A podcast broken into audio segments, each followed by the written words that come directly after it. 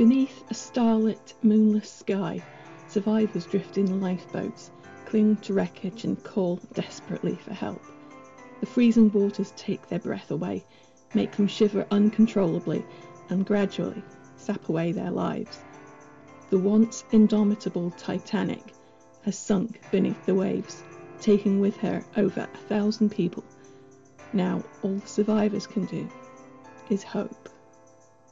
I'm Kari Fay, and this is Great Disasters.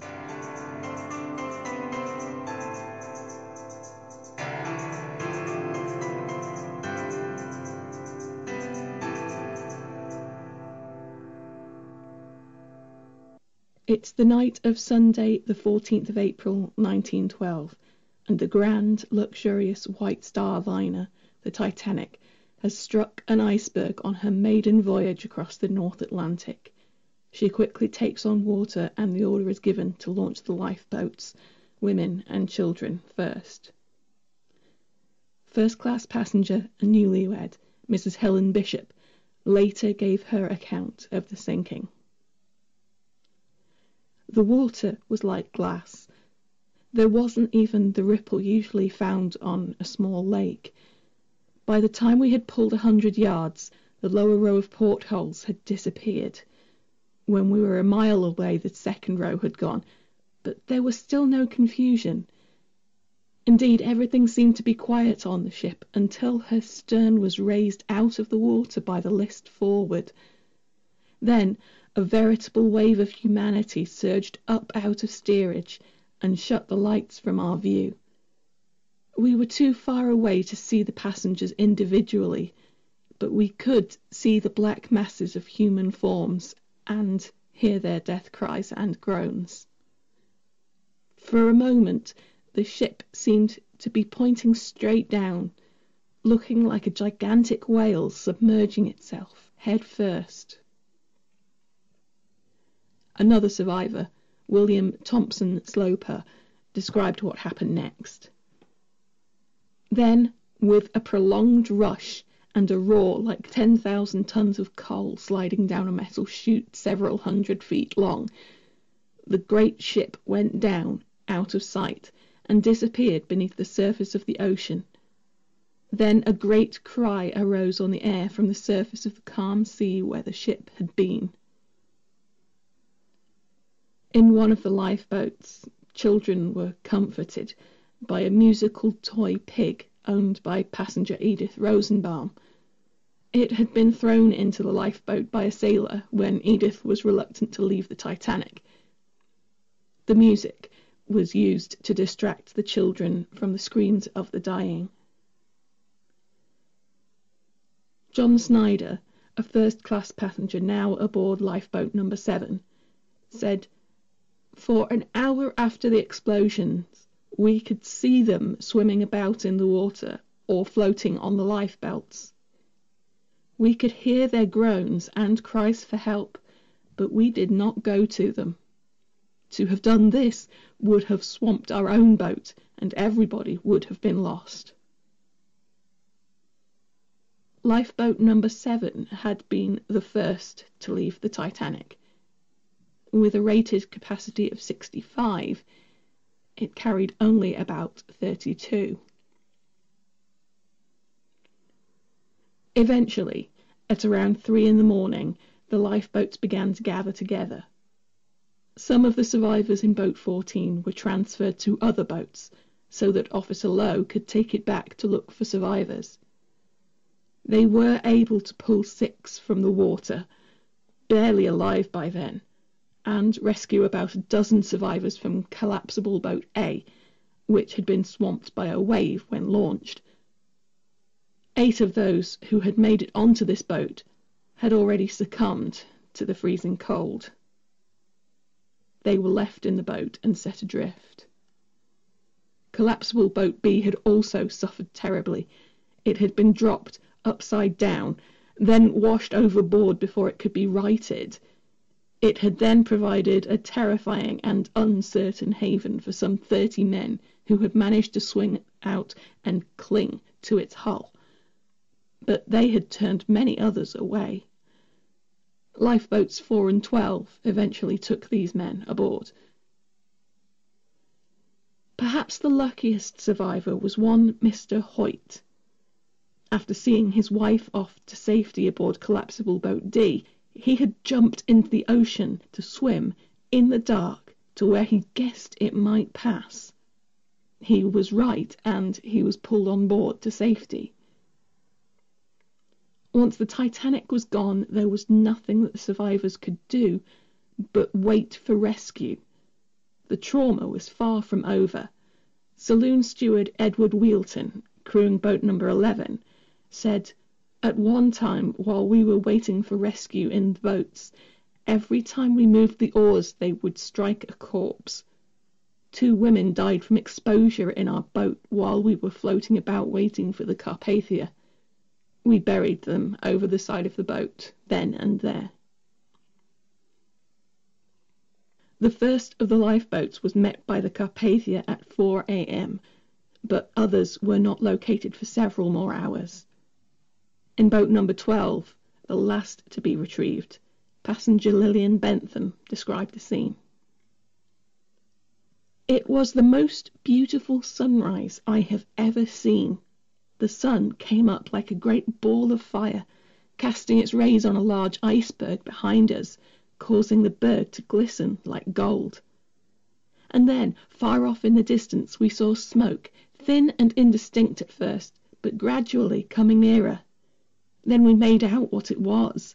It was a ship answering the SOS call. It was the Carpathia.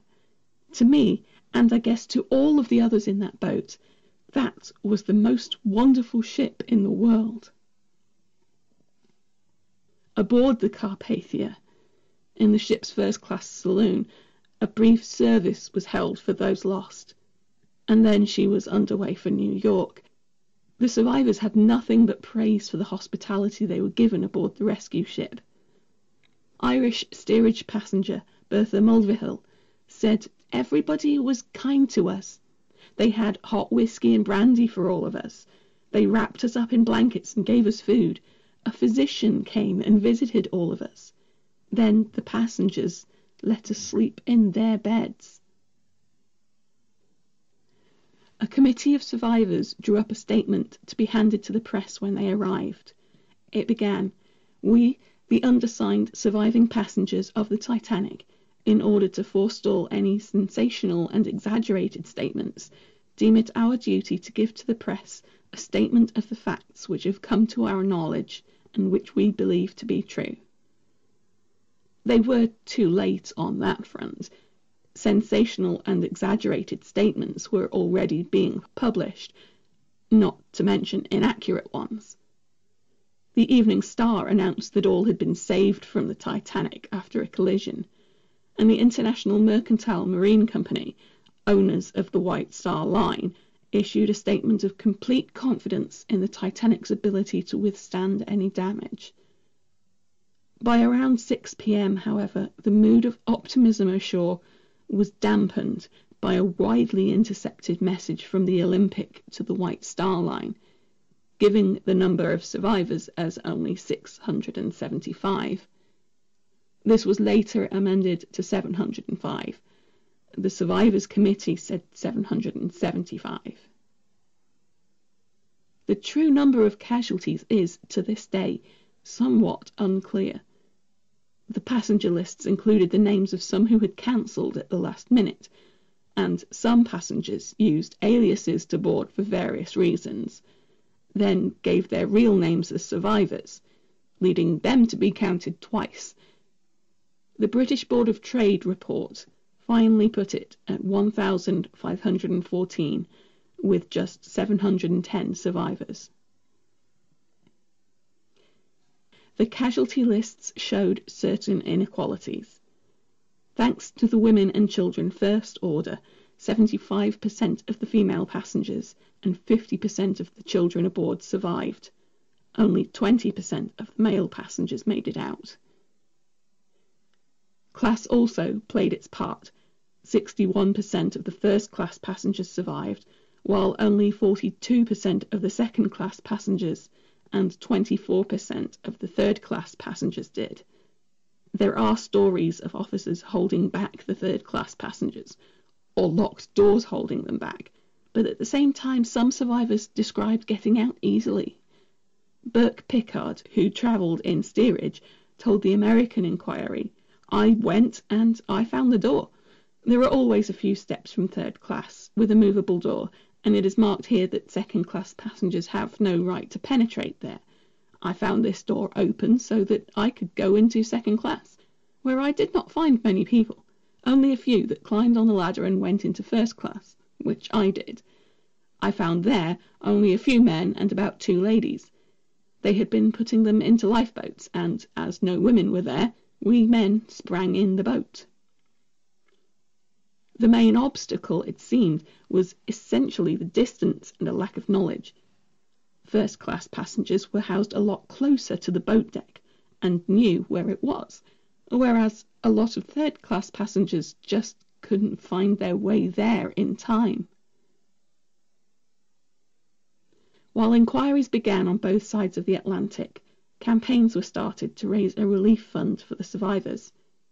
Collection boxes took donations in the street, charity soccer games took place, and there were even charity records released. Yes, that's right, that particular idea was around more than 70 years before Band Aid. Some of the male survivors came under particular scrutiny. J. Bruce Ismay chairman of the White Star Line, was quizzed at length by the American Senate hearing into the tragedy, as well as the British inquiry. Many people felt that he should have gone down with the ship, as Captain Smith had. There were also implications that he had encouraged the captain to maintain a dangerous speed, which he denied, saying that there was nothing to be gained by arriving in New York any earlier than arranged. Sir Cosmo Duff Gordon, alongside his wife, Lady Lucy, had escaped aboard lifeboat number one, and the fact that he had paid the crew aboard that lifeboat five pounds apiece was undisputed. The reason for it, however, was widely debated. Some claimed that it was a bribe, inducing the crew to row away from the ship instead of returning for survivors. He maintained that it was a gift in gratitude to the crew and to cover the loss of their belongings. Another major feature of both inquiries was, of course, the identity of the ship seen by the Titanic, which failed to come to her aid. Were other ships closer than the Carpathia, and could they have saved more people if they'd responded? One ship in particular came to the forefront. The Californian, a cargo liner, had encountered ice on her journey from Liverpool to Boston, and had come to a stop until it cleared. According to her recorded position, and the position established by Fourth Officer Boxhall aboard the Titanic, the Californian was less than twenty miles away from the stricken ship. The Californian, however, didn't hear of the tragedy until morning. Their wireless operator had shut down his radio and gone to bed before the distress call came in. There was no requirement to have transmissions monitored 24 hours a day. But they did see something that night. They saw the lights of another vessel and attempted to make contact by signal lamp, with no success. Later, Second Officer Stone saw what he took to be signal rockets in the distance. Captain Lord asked to be kept informed, but took no particular action. It was 5:30 in the morning by the time the radio equipment was turned back on, and the news was finally received. Realizing their proximity, the Californian made their way directly to look for survivors. They met a Canadian Pacific liner, the Mount Temple, at the reported position of the wreck, but found nothing. The position broadcast by the Titanic was wrong by about 13 miles. Continuing south, they then met the Carpathia, who had already retrieved the survivors, having, fortunately, encountered them on their way to the incorrect location. The Californian remained to continue the search, whilst the Carpathia took the survivors to safety. It's important to note a few points here. The Mount Temple had picked up the distress calls before 1 a.m., an hour before the Titanic had finally gone down. They were about 50 miles away at that point and had moved to the rescue straight away. But they had moved cautiously and eventually stopped for fear of the ice they were encountering. The Californian, meanwhile, hadn't received a distress call. The rockets they saw may have been from the Titanic, but they didn't know what they were seeing at the time. So the Mount Temple stopped even though they knew the Titanic was going down somewhere nearby. But it was the Californian and Captain Lord that became the scapegoat because they found out too late. And there's evidence that neither ship was actually the one sighted by the lifeboats that night. In 1962, the chief officer of the Norwegian sailing bark Samson swore that they had been in the area he stated that they had seen the Titanic's distress rockets, but sailed away as they had been sealing illegally on the Canadian coast and feared the rockets came from a customs boat.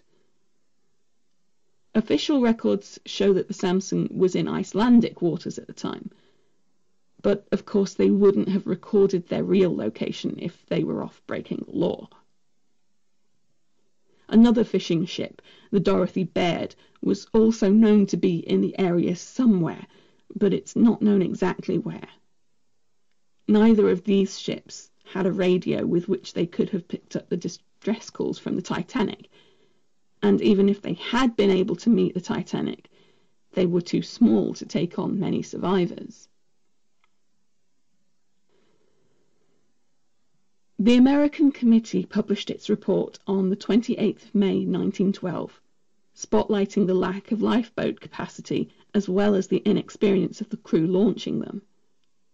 It's worth noting, though, that at the time she sailed, the Titanic actually exceeded the number of lifeboats required for a ship of her size. They also criticised Captain Smith's conduct in steaming ahead through a known ice field and the British government for their inadequate foresight. They had praise for the ship's engineers, whose devotion and sacrifice ensured that the lights stayed on for the evacuation, as well as commending the bravery of the band and the wireless operators. Captain Rostron of the Carpathia was highly recommended for his part in the rescue. The British Board of Trade inquiry, which began on the 2nd of May and published its findings on the 3rd of July, disagreed on certain points. Although they found that the Titanic's speed was excessive in the conditions it met, they didn't find Captain Smith negligent. Respected mariners had testified that it simply wasn't accepted practice to slow down when ice was around, they worked on the premise that it was better to get out of the ice field as quickly as possible. The British Board of Trade was criticised for not keeping their regulations up to date with progress, specifically with regards to the lifeboat numbers. Both inquiries lay blame on the shoulders of Captain Lord of the Californian effectively implying that he was responsible for the great death toll of the tragedy. Whether this is true or not will probably be debated for many years to come. They certainly could have responded faster if their radio had been manned constantly, but they would still have received an incorrect location for the Titanic, and it's impossible to say for sure whether they would have found the ship in time. The inquiries also both offered recommendations for improving the safety of one at sea. Aside from the very obvious point about providing enough lifeboats for everybody on board, it was recommended that there be more frequent lifeboat drills, that wireless stations aboard ships be monitored around the clock, and that a more southerly route across the Atlantic should be used.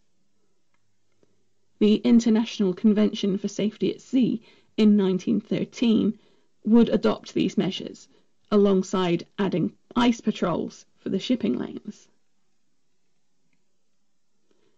Finally, the British inquiry noted that there was a fundamental flaw in the design of the Titanic's safety systems.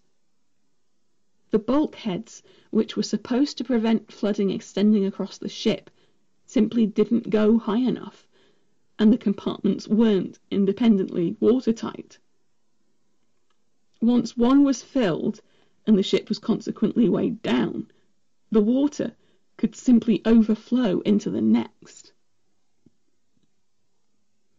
This meant changes to the third ship, the Britannic, whose construction had been halted for the duration of the inquiries.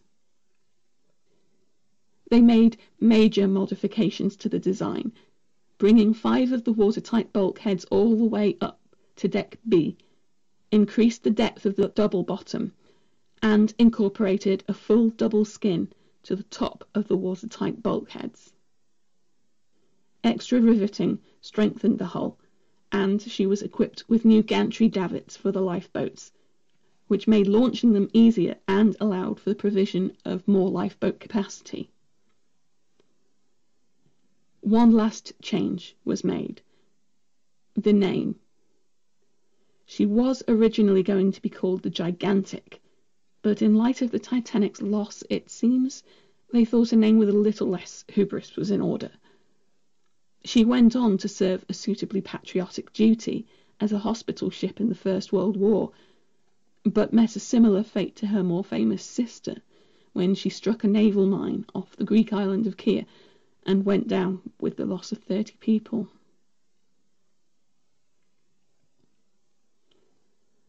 And so, while people debated the whys and wherefores of the tragedy, the Titanic rested in peace at the bottom of the Atlantic Sea. Although salvage plans were mooted straight away the depth at which she lay and the technology available made it impossible.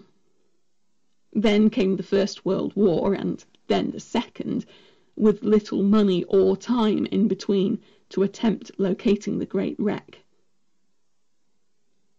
Interest in the Titanic's resting place was revived in the 50s, though.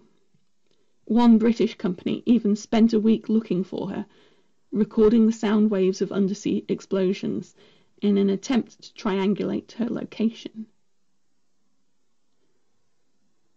It would not be until 1985 that any successful expedition would be launched.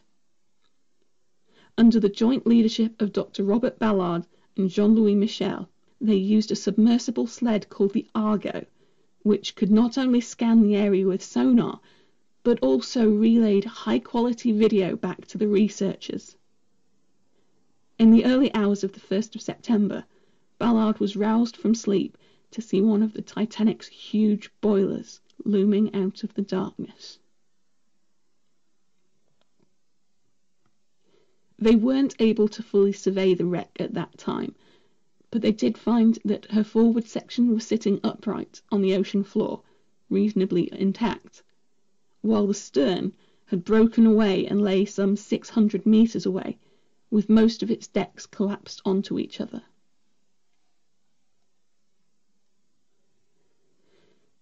Dr. Ballard said, The Titanic itself lies in 13,000 feet of water on a gently sloping, alpine like countryside, overlooking a small canyon below. It now faces north, and the ship sits upright on the bottom. Its mighty stacks point upward. There is no light at this great depth, and little light can be found. It is quiet and peaceful, and a fitting place for the remains of this greatest of sea tragedies to rest. May it forever remain that way, and may God bless those found souls. Despite this, in the intervening years, many expeditions have been made to the Titanic, and salvagers have brought everything from her silverware to parts of her hull up to the surface. These expeditions have brought enlightening facts to the surface, too. It was originally thought that the iceberg had cut a great gash in the side of the ship, allowing water to flood in. However, if that had been the case, it's likely that she would have gone down a lot quicker. In 1996, an investigation in partnership with the Discovery Channel confirmed that the area of damage was only 12.6 square feet. The collision that sank the Titanic was one of a kind. It hadn't happened before, and it hasn't happened since. So could it have been avoided? Could the Titanic have been saved? Perhaps. If they had been going slower, they might have had more time to react when the iceberg was sighted. However, it has also been theorized that the cold conditions that night had led to a kind of optical illusion which stretched the horizon into a hazy band, so even at a slower speed it may have been impossible to spot in time. If they hadn't tried to steer around the iceberg and had struck it head on, the ship may not have gone down. There would undoubtedly have been casualties and severe damage to the Titanic, but it could have been restricted to the forward compartment allowing her to remain afloat. Of course, hindsight is a wonderful thing. The fact is, Titanic's loss dented the shipping line's supreme confidence in their technology, which led to many improvements in safety at sea and, in turn, may have saved lives on the ships who sailed after her. A small comfort, perhaps, for those who now rest with her.